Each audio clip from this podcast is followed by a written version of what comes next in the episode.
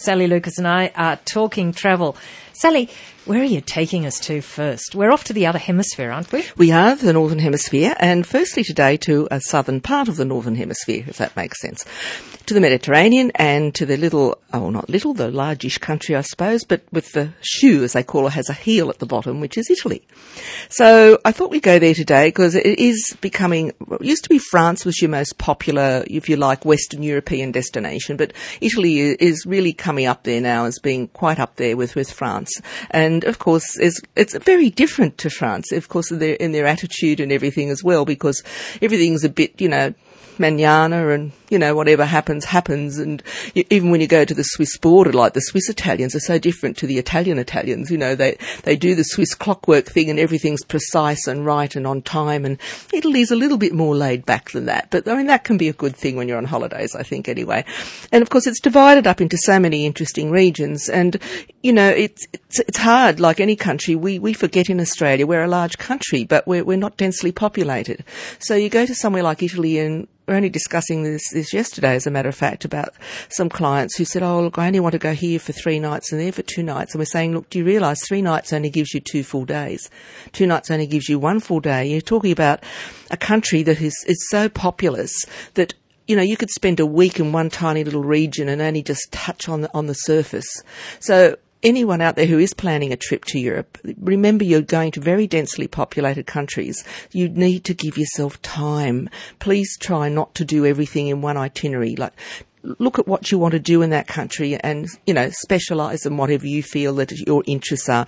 And Italy is quite diverse because you go up to the north, which of course where it borders on Switzerland, as we've mentioned, and the, the beautiful Dolomite mountain range through into Austria and Liechtenstein and so on. So you, you get very different, um, um, I guess, areas of Italy that are appealing for different reasons. Of course, your ski resorts are more up in the north as well. And you've also got the Lake District, which isn't that far from Milan. So if you're going to go to Milan, of course, go across always if you can can and include either Lake Como or Garda or Bellagio, where George Clooney has a nice little place. You might see him. You never know your luck in a big city, do you? Keep your eyes open. Or a small city, should we say. And Milan used to be considered quite an industrial place, but like a lot, like us here in Newcastle too, you know, we have changed. We've, we've sort of uh, morphed into something better, if you like. And Milan's the same. It's becoming quite a, uh, a shopping centre now and beautiful arcades and, you know, department stores. And of course the famous opera house, which if you can get a seat and get in early to, to sit in it with most wonderful acoustics. So that is something beautiful to do as well. Everyone, of course, wants to go to Venice. I mean, Verona because of Romeo and Juliet. Um, Florence, which is delightful and good for leather. And also we've got, you know, the Duomo there and Michelangelo's David, etc. So everywhere you go through Italy, you're just soaking up history is what you've got to remember as well. Then in Umbria, you've got, of course, Assisi, which is, you know, fabulous place to go and see Assisi. And not forget, of course, uh, Tuscany, which is wonderful, all the wine growing areas in, in Tuscany. You've got, you know, um, for example, San Gimignano and you've got Siena and, you know, Poggibonsi and some beautiful areas there that you can go. You've got the coastline, of course, where you've got Ravenna and Rimini and Ancona and Pescara leading all the way down to Brindisi where you can get across to Greece. Then you come way down into that toe, of course, and you've got Calabria and then off the bottom you've got Sicily. And another place that a lot of people forget about is Sardinia, which seems like to me a fascinating island um, to go to. And I remember Rick Stein was doing one of his, you know, odysseys and um, went to Sardinia. It was quite a surprise. I have not been there myself, but if you ever get a chance to to research that or look at one of his odysseys on Sardinia, it looks fascinating, um, and a lot of history attached to it as well. So how far is that from mainland Italy? A well, fair way. It, you'd fly there, yes. It'd be a flight. And the thing is, you've got to remember, even with ferries initially, they're a bit unreliable.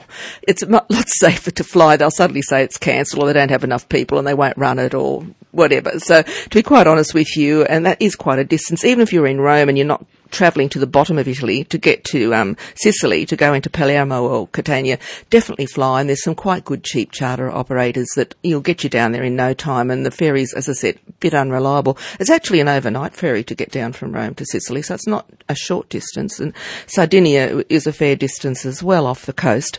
Then, of course, you, have got Abruzzo, and um, which is fantastic as well, and not to forget Rome. And I mean, the Colosseum in itself is still an amazing structure, as is the Parthenon in Athens and so on.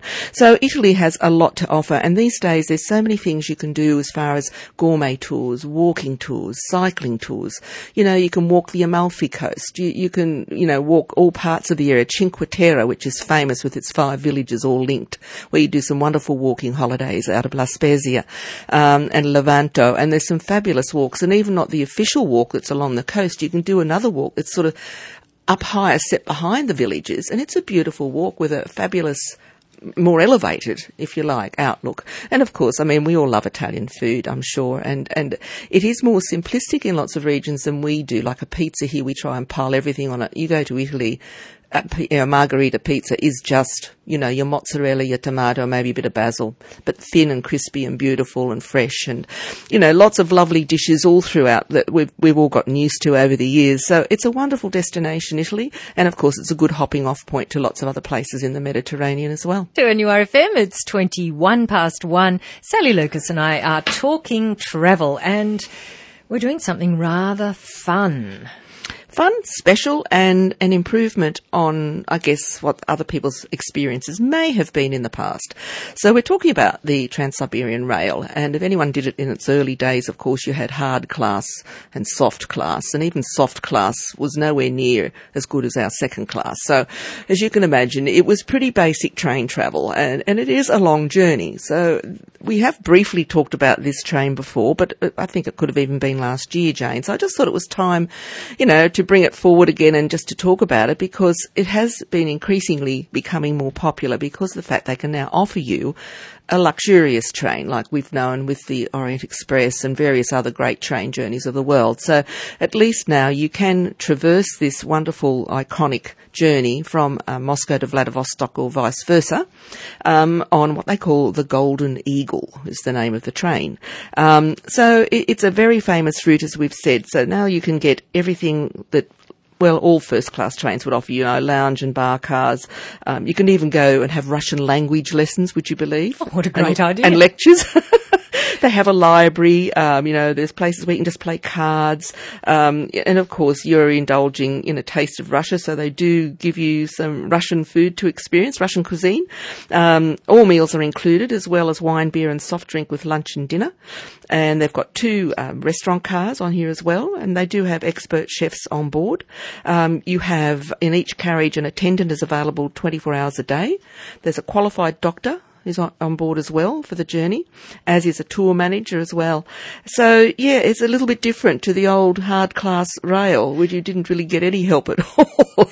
How long does it take to cross Siberia, Sally? Twelve, just twelve days. So it's a long That's train the, journey, or twelve nights mind, actually boggles, doesn't it? It does. I mean, you think it takes what four or five days to cross, cross Australia, the, and we think that's a long journey, don't we? Mm, I mean, it's the same as if you're traversing the Rockies, and that's only overnight in in Canada, or if you went right across even Canada, it wouldn't take twelve days. So, you know, it is an exceptionally long journey. But having said that, I mean, you do get, you are getting off the train regularly, so don't just think you're sitting on the train getting a, a sore little derriere for twelve nights. Um, and of course, in a train, you get up and move around anyway. That's the benefit, I suppose as opposed to a coach, a train, you, you can get up, you can move around, you can go and chat to people in other areas, and really you're probably only in your cabin when you when you're sleeping, or unless you want to have a rest or something like that. But um, they've got English-speaking local guides as well, take that take you on a range of excursions. So the old days you'd have been lucky to have anyone even to speak English on board the train, um, and of course that means you can immerse yourself in the local culture and history as you go, as you